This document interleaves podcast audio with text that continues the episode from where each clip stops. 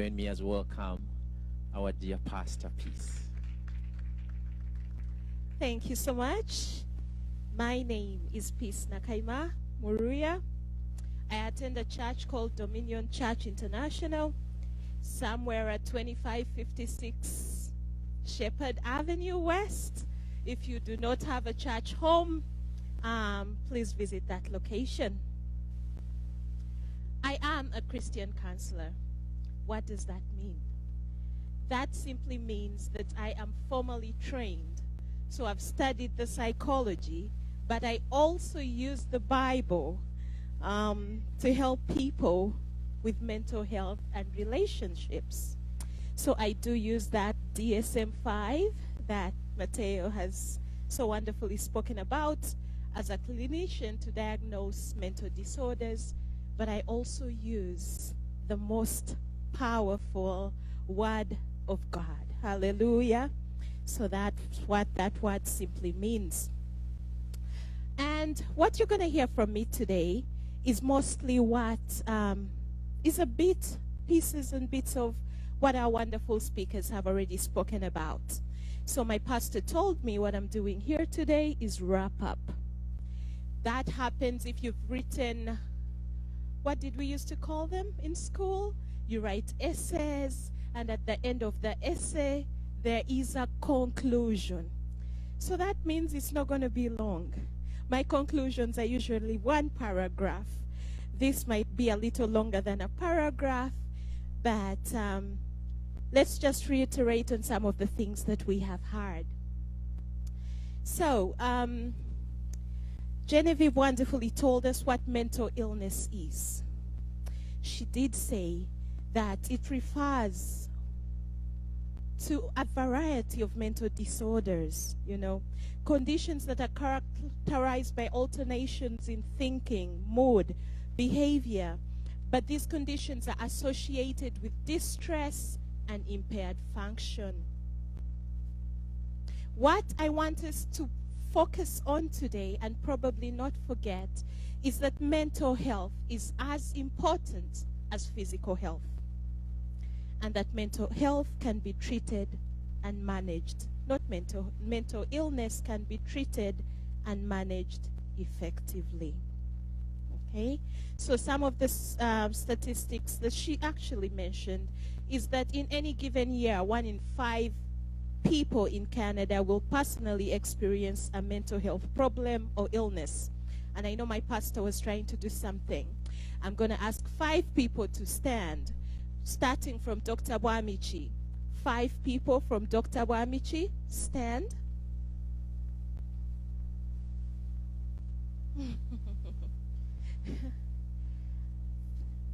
okay, now we have six. Okay. Okay. So we have five. Okay, thank you so much. I just want to drive this point home that Auntie Shatra, Mrs. Jumba, Mrs. Wamichi, Esther and Dr. Wamichi, when you look at that group of five people, what this statistic is saying that one of you in any given year will personally experience a mental health problem or a crisis. So look at the five of you.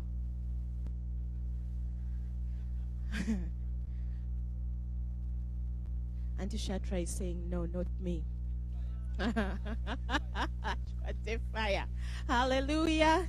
Thank you so much. You may take your seats. But I just want us to understand that these statistics are not for non believers, they're not for people outside the church. Mental illness does not discriminate, it affects the non believers as much as the believers and it affects people of all ages, education, income levels, and cultures. It is increasingly threatening the lives of our children. With Canada's youth suicide rate being the third highest in the industrialized world. Suicide is among the, leadest, the leading causes of death in the 15 to the 24 year old age bracket of Canadians. it is second only to accidents. So when you look at these statistics, mental illness is very important. And I'm delighted to say that the church that I attend, the one I told you about in the beginning, does not only say that love is alive, but they're saying that we shall not be silent anymore about mental illness.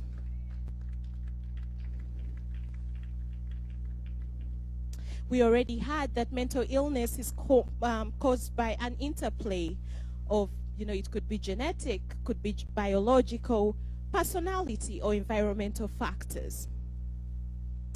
But it's also true that almost 49%, so almost half of those who feel that they have suffered from depression or anxiety have never gone to see a treatment provider about this problem. There is a stigma, a discrimination that's attached to mental illness. This presents a serious barrier, not only to diagnosis, but also treatment and being accepted in our community.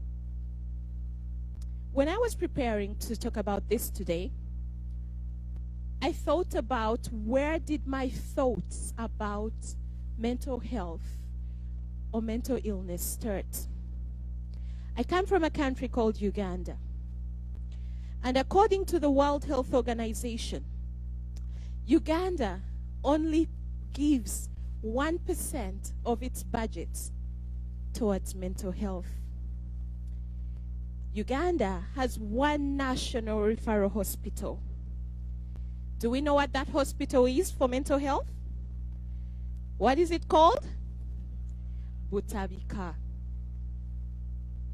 So, if it's also true that the estimates that we have, 35% of Ugandans suffer from a mental disorder and 15% require treatment, but we only have one hospital which has 500 beds. If you look at the population of Uganda, and you're told 35% at some point suffer from a mental disorder, but we only have 500 beds. So I grew up hearing about this hospital in Butabika. But what I heard about it was not very positive. Anybody had positive things about Butabika? So why would anybody want to be taken there? Why would anybody want to seek treatment? So I realized that may, even if I may not have understood mental illness growing up as a child in Uganda, I definitely did not want to go to Butabika for any reason. What I learned more about Butabika is that it is overcrowded.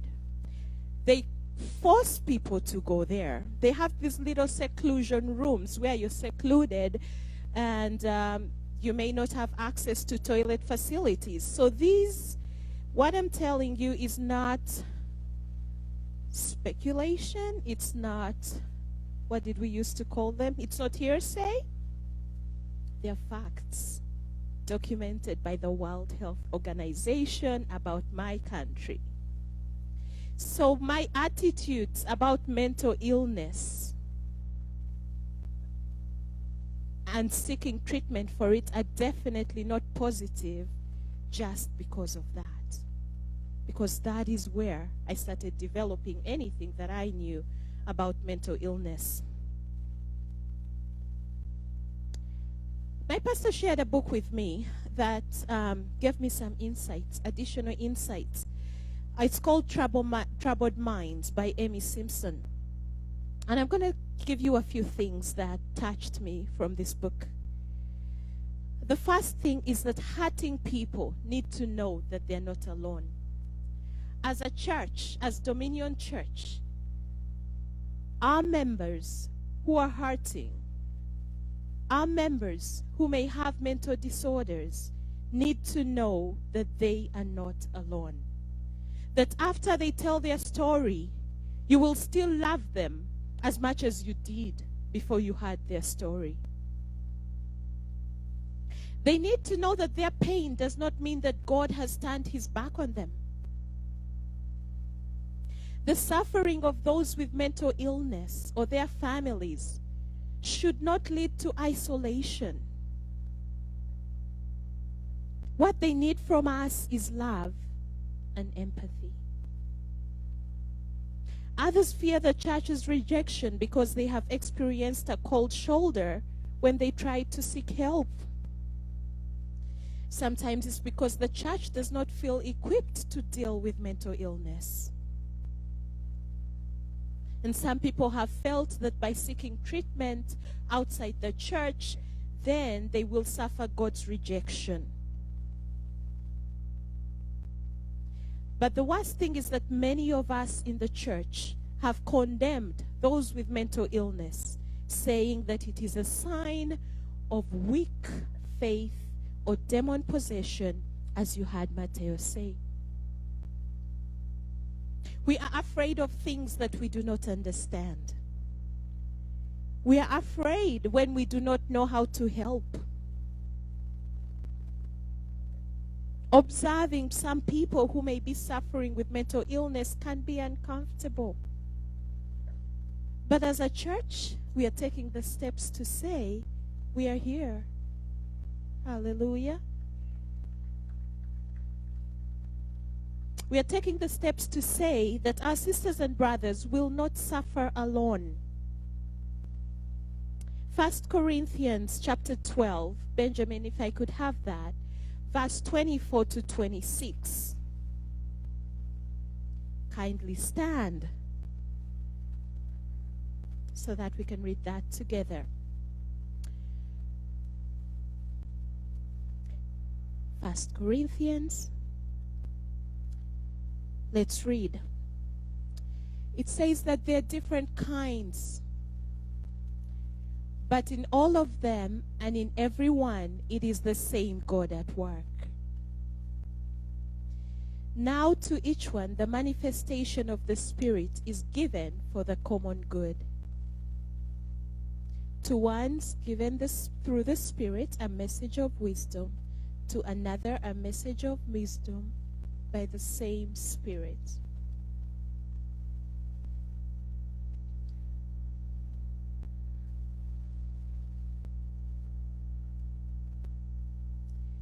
Benjamin, give me First Corinthians chapter 12, verse 24 to 26.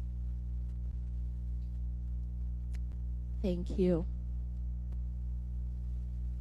So while presentable parts need no special treatment, God has put the body together, giving greater honor to the parts that lacked it so that there should be no division in the body, but that its parts should have equal concern over each other. If one part suffers, every part suffers with it. If one part honored, every part rejoices with it. You may take your seats. So if one member is suffering, we are all suffering.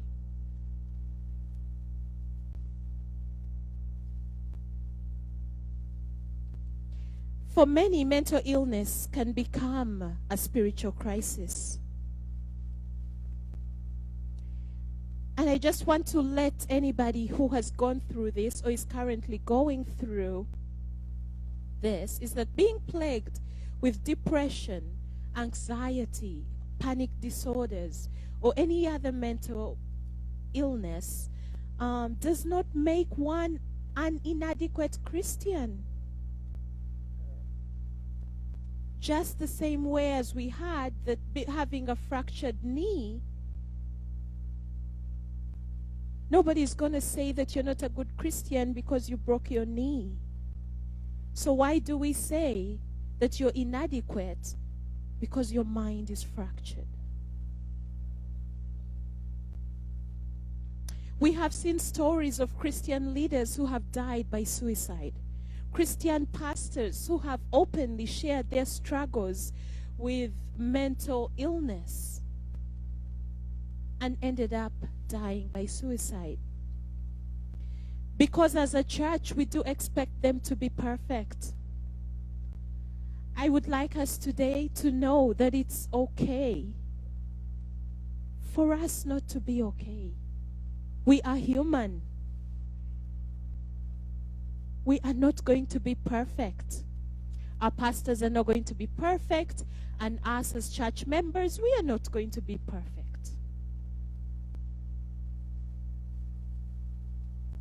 But don't we know that God's strength is made perfect in our weakness?